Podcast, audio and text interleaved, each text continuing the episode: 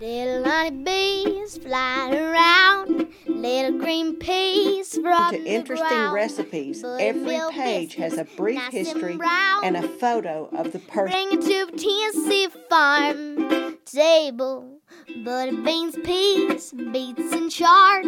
Chickens running in the yard. Catfish frying in that lard. Bring it to a Tennessee farm table. Cast iron skillets, good and hot. Watch it steam and much crack and pop. Pound cake. Cornbread Sarah's mother died by stove. Giving birth to her. her f- Bring it to a Tennessee farm table. Pick them maters, good and ripe. Drop in black and candy stripes. Look at 'em loading down those vines. Bring it to a Tennessee farm table. Bring it to a Tennessee farm table.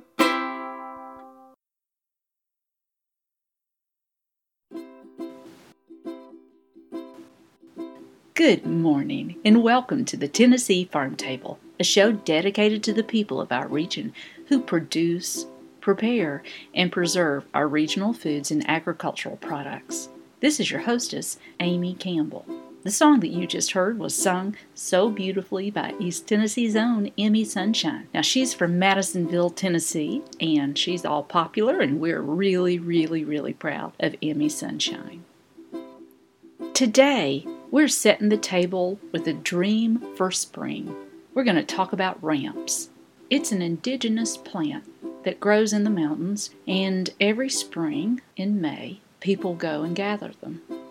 They have a strong taste, sort of a cross between an onion and a garlic, and they're supposed to cleanse your blood if you eat them in the spring. And Mary Constantine, food editor for the Knoxville New Sentinel newspaper, has a delicious recipe for caramelized butternut squash. Our frequent contributor, Fred Sauceman, has produced a documentary, Ramps and Ruitons, Tales of the Revered and Reeking Leek of Flag Pond, Tennessee. A great deal of the show today is going to be taken from Fred's documentary about ramps. Fred Sauceman lives in Greenville, Tennessee, and he teaches at E T S U. He's done all kinds of documentaries on regional foods, and this is such a good one on ramps. Most of this documentary features the Rooten Club of Flag Pond, Tennessee. Every year they have a big celebration with ramps, and they get about a thousand visitors. It's a fundraiser for them, and it always happens on the second Saturday of May. Most of the voices you're going to hear are pretty much members of the Flag Pond, Tennessee Rooten Club. So with a dream for spring and ramps are what we're setting the table with today. We are so fortunate to have your great company here today. Thank you for tuning in, and let's hear about the wild mountain leek, ramps.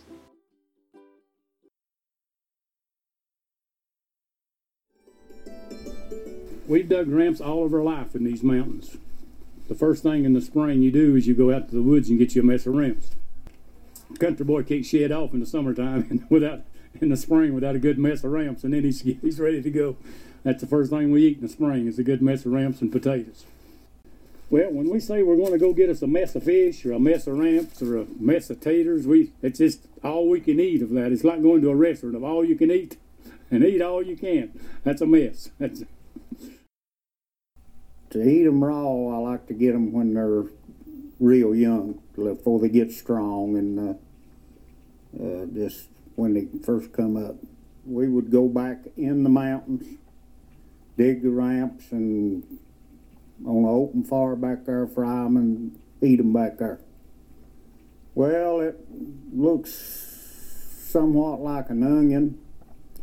Uh, it's got a wider blade on it. The blades are flat, uh, about the color of an onion. And uh, the ramp part of it, the head of it, is uh, white and uh, uh, looks somewhat like an onion, but it don't get as big as an onion does. It's uh, kind of like a, uh, it's between garlic and a uh, an onion. I guess you would say. It's it's kind of it's in the garlic. It's in the leek family. It's kind of like a, a leek or an onion, but it's it's just it's got its own its own taste. It don't don't taste like either one of them. But I don't know how to tell you exactly how it tastes. You just have to eat yourself. The male and the female, there are two different kinds of them.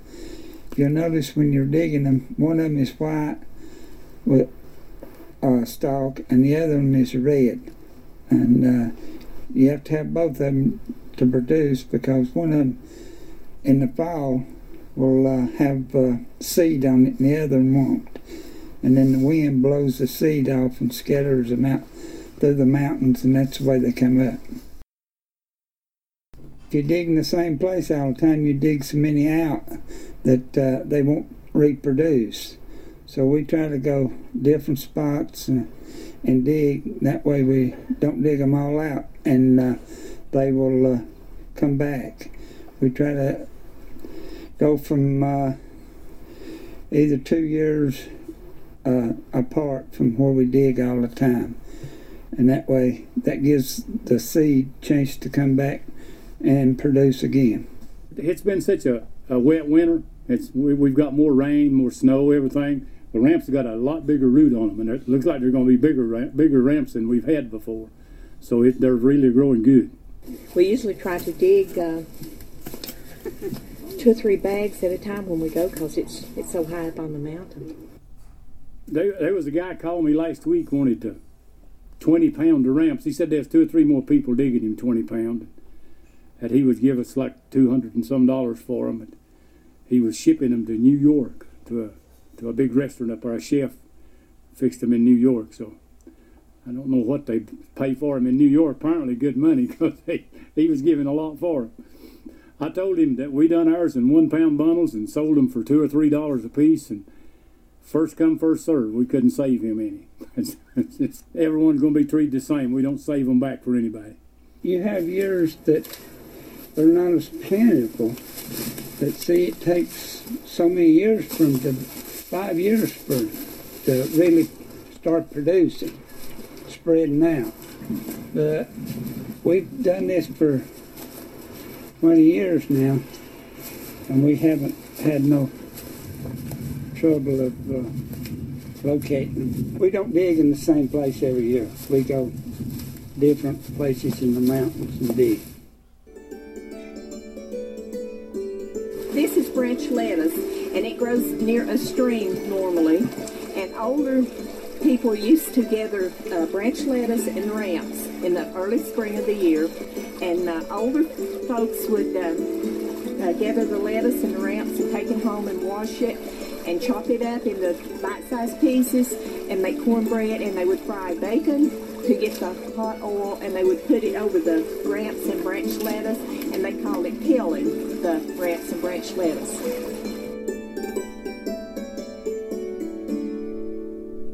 The ramp, if it is eaten raw, is very, very stinky, and it smells bad, and it'll the smell will stay with you for several days. Um, when we were growing up and in school, the kids would eat them raw, so that they'd get to sit in the hall during the day. Uh, because the teachers didn't want them in the classroom. I mean, it smelled up the whole classroom. When I was going to Rocky Fork School, I, they would they would send you to the house or make you sit out in the hall if you eat ramps. And uh, I live close to school, so they just sent me home when I when I went to school eating ramps. I remember going to Sweetwater School, and they they only had two rooms, and we had what we call the cloakroom, where the coats were put. And if the boys come in and they'd eat raw ramps, they had to sit in the cloakroom that day. I never did get sent home from school, but uh, I've ate them and went. I remember in uh, nineteen fifty-five, uh, my dad traded for a new fifty-five Chevrolet car over here at Faircloths in Johnson City. It was on Saturday morning. We'd went to the ramp patch on Friday afternoon, and we came over to give them our car and get the new car. And uh, my dad was inside the building doing the paperwork on the car, and me and my brother and my mother was out in the used car lot, uh, standing around, talking, waiting on him. And uh, there was some guys looking at the used car. Well, we got pretty close to them, and one of the guys turned to the other, and he said, "Shoo, goodness," he said, "you smell this like a ramp." And that, uh, you know, we just kind of got back out of the way then. We uh, fried them in potatoes uh, with streaked meat, you know, fried them in the grease of the streaked meat. Now, my wife would, uh, she would put ramps in dill pickles. In that jar is uh, dill pickles made with ramps. There's two ramp bulbs in the top and two ramp bulbs in the bottom, along with fresh dill heads. My mother found a dill pickle recipe, but it called for garlic, and so she decided that she would try ramps. Uh, and they worked beautifully. I grew up at a time when we had to make do. You used what you had. We didn't grow garlic. We didn't go to the store to buy the garlic bulbs. We still make do. That's just a trait of the mountain people. Well, if you freeze them, they'll last a year. I've still got ramps in my freezer from last year. I, cut the, I take the green part off, put them in a pint jar, and just seal it and set them in the freezer. When the leaves dies down and the, the growth in the forest gets up, you can't find them. You couldn't find them at the first of June. That's the reason a lot of people will put them in glass jars and freeze them. We fry them in potatoes. We, we just cut them off about, about here, about that much of them. We throw that part away. A lot of people eat that, but we don't. We just fry them in potatoes or fix them in eggs, fix them in cornbread, fix them in meatloaf, whatever you want to fix it, anything. Anything you cook, you can cook with a ramp. You eat up for the leaves. A lot of people will take these leaves and put them in a salad. Uh, deep fry them, put them in meal, you know, and deep fry them. Uh, I've never ate them that way, but they say they're good. Uh, one old gentleman used to live in Irwin, used to come up there to a uh, neighbor of ours, and every spring he would come a time or two, you know, and go to the ramp patching. And he experimented with them a whole lot, I guess. He said they was good in anything you put them in but your coffee. He said they didn't work in the coffee. Well, we just get the eight or ten of us and go to the mountains and, and dig all the ramps we can dig to, to sell them at the ramp festival, or to put them in food for people to eat at the ramp festival, and we sell that to them. But we don't really have a lot extra to sell, but we do have some, not many.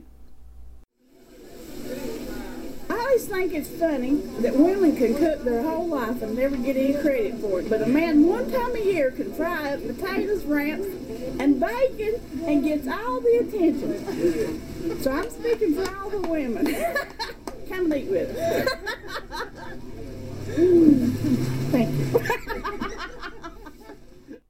As far as putting the festival on, if we didn't have a lot of volunteers, the community, why, we couldn't put it on. We don't have enough membership in the Rooten Club to do it. It's one of the biggest things that happens in Flag Pond.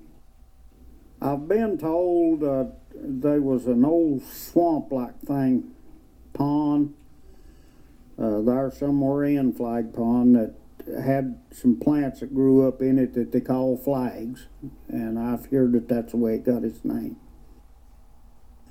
It's just off Interstate twenty-six, uh, about uh, five miles from the North Carolina line. We have people from several different states come. We've never changed our menu. You get ramps and potatoes. Uh, of course, if you ask, we'll give you three or four raw.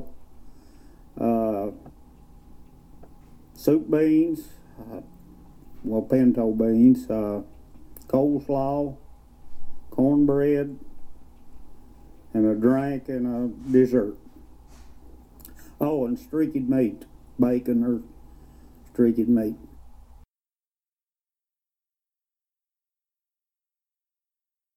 If you've just joined us, you're listening to the Tennessee Farm Table, and today we have set the table with ramps. After the short break, we'll continue with our subject of ramps, featuring Fred Sauceman's documentary Ramps and Ruitons, Tales of the Revered and Reeking Leak of Flag Pond, Tennessee.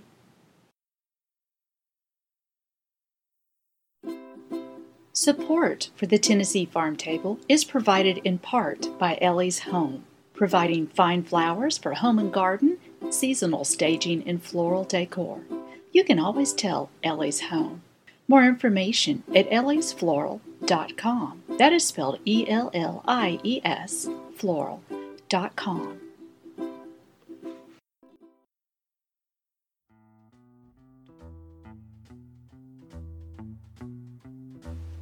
Support for the Tennessee Farm Table comes in part from Magpie's Bakery in downtown North Knoxville, just one block north of Broadway on North Central Street, with the Valentine's Day and Mardi Gras King Cakes menu online and in the shop.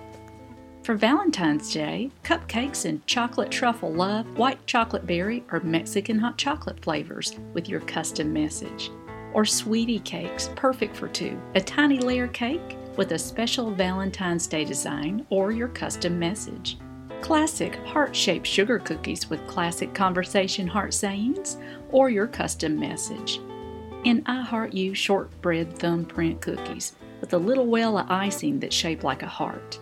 The good people of Magpies are also in consult with future brides on wedding cake designs, details on wedding cakes, and custom designs at magpies cakes dot com. Magpie's Cakes, all butter, all the time.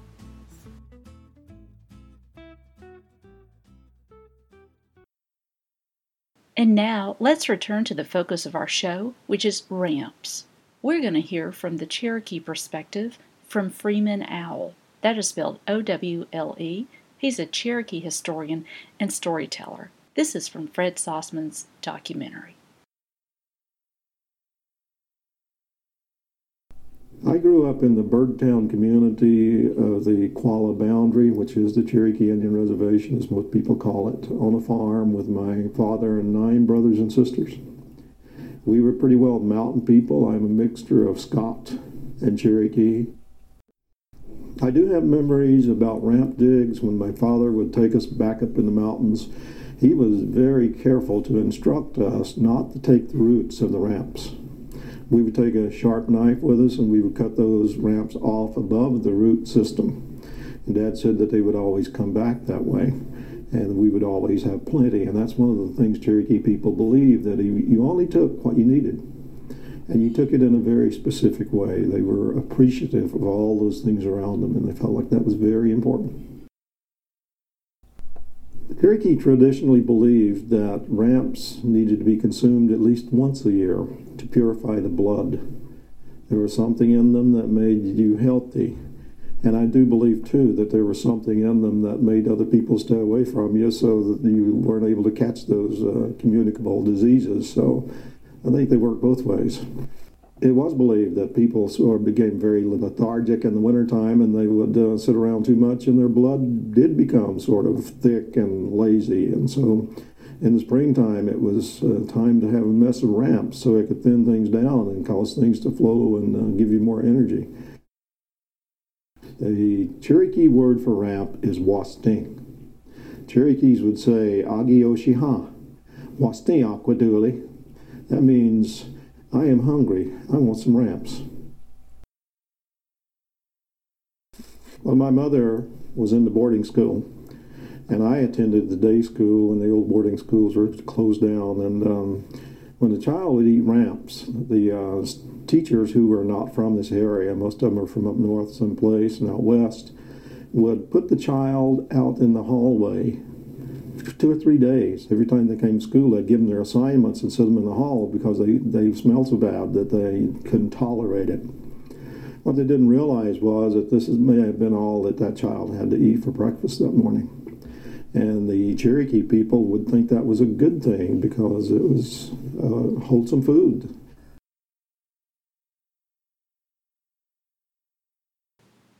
If you've just joined us, you've been listening to a documentary called Rams and Ruitans, Tales of the Revered and Reeking Leek of Flag Pond, Tennessee. If you'd like more information about Fred Sauceman, who is the producer of this documentary and countless other books and documentaries about our region's foods, you can connect with him on Facebook. Fred Sauceman.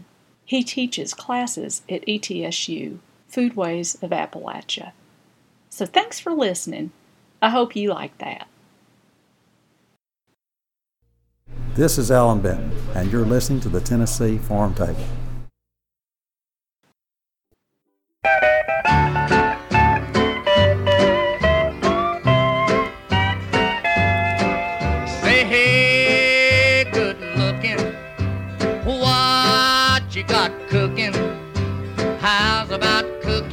Something up with me.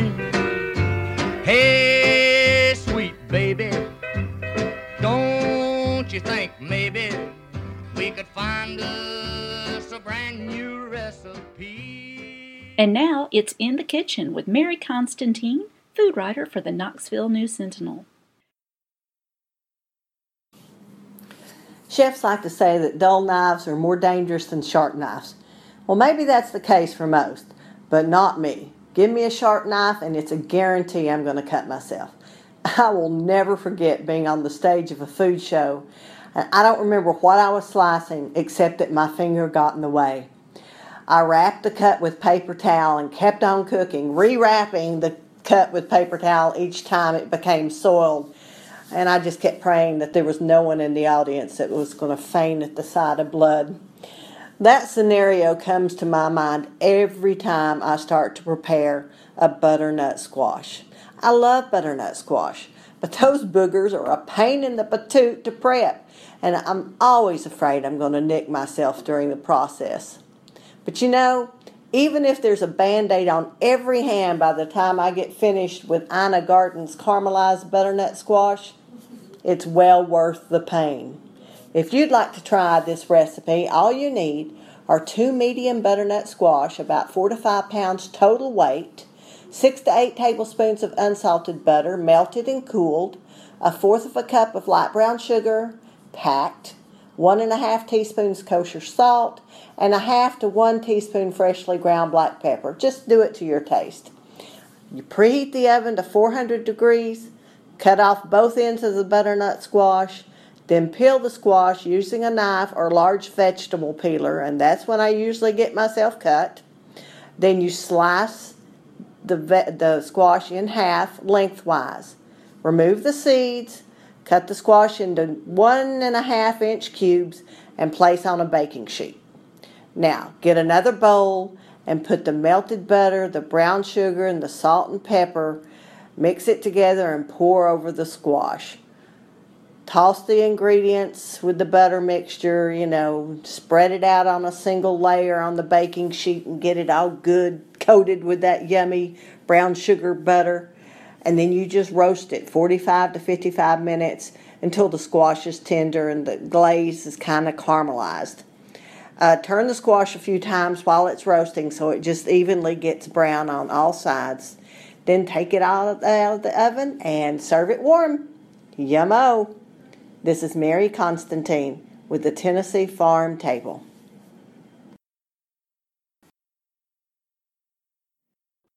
If you've just joined us, you are listening to the Tennessee Farm Table radio show and podcast, broadcasting on the radio waves every Saturday morning from Knoxville, Tennessee at eighty-nine point nine F M and streamed live at W D V X dot com. You can always listen to this show on your schedule at Tennessee Farm Table dot com or check out our podcast.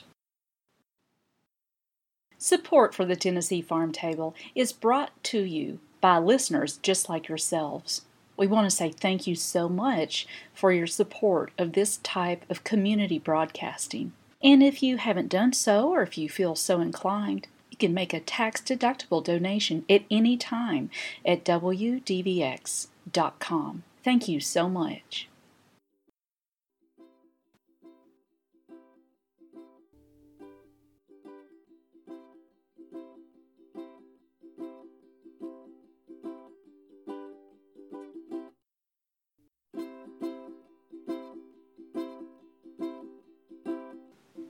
We want to say thank you so much for your great company here today on the Tennessee Farm Table.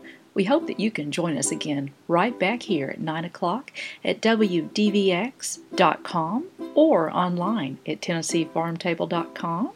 We'll be talking about Valentine treats and a historic look back at a Knoxville tradition, J F G Coffee. Our theme song was written by myself, Amy Campbell, and beautifully performed by East Tennessee's own Emi Sunshine. More information about Emi Sunshine at the emi sunshine dot com. That's spelled T H E E M I sunshine dot com.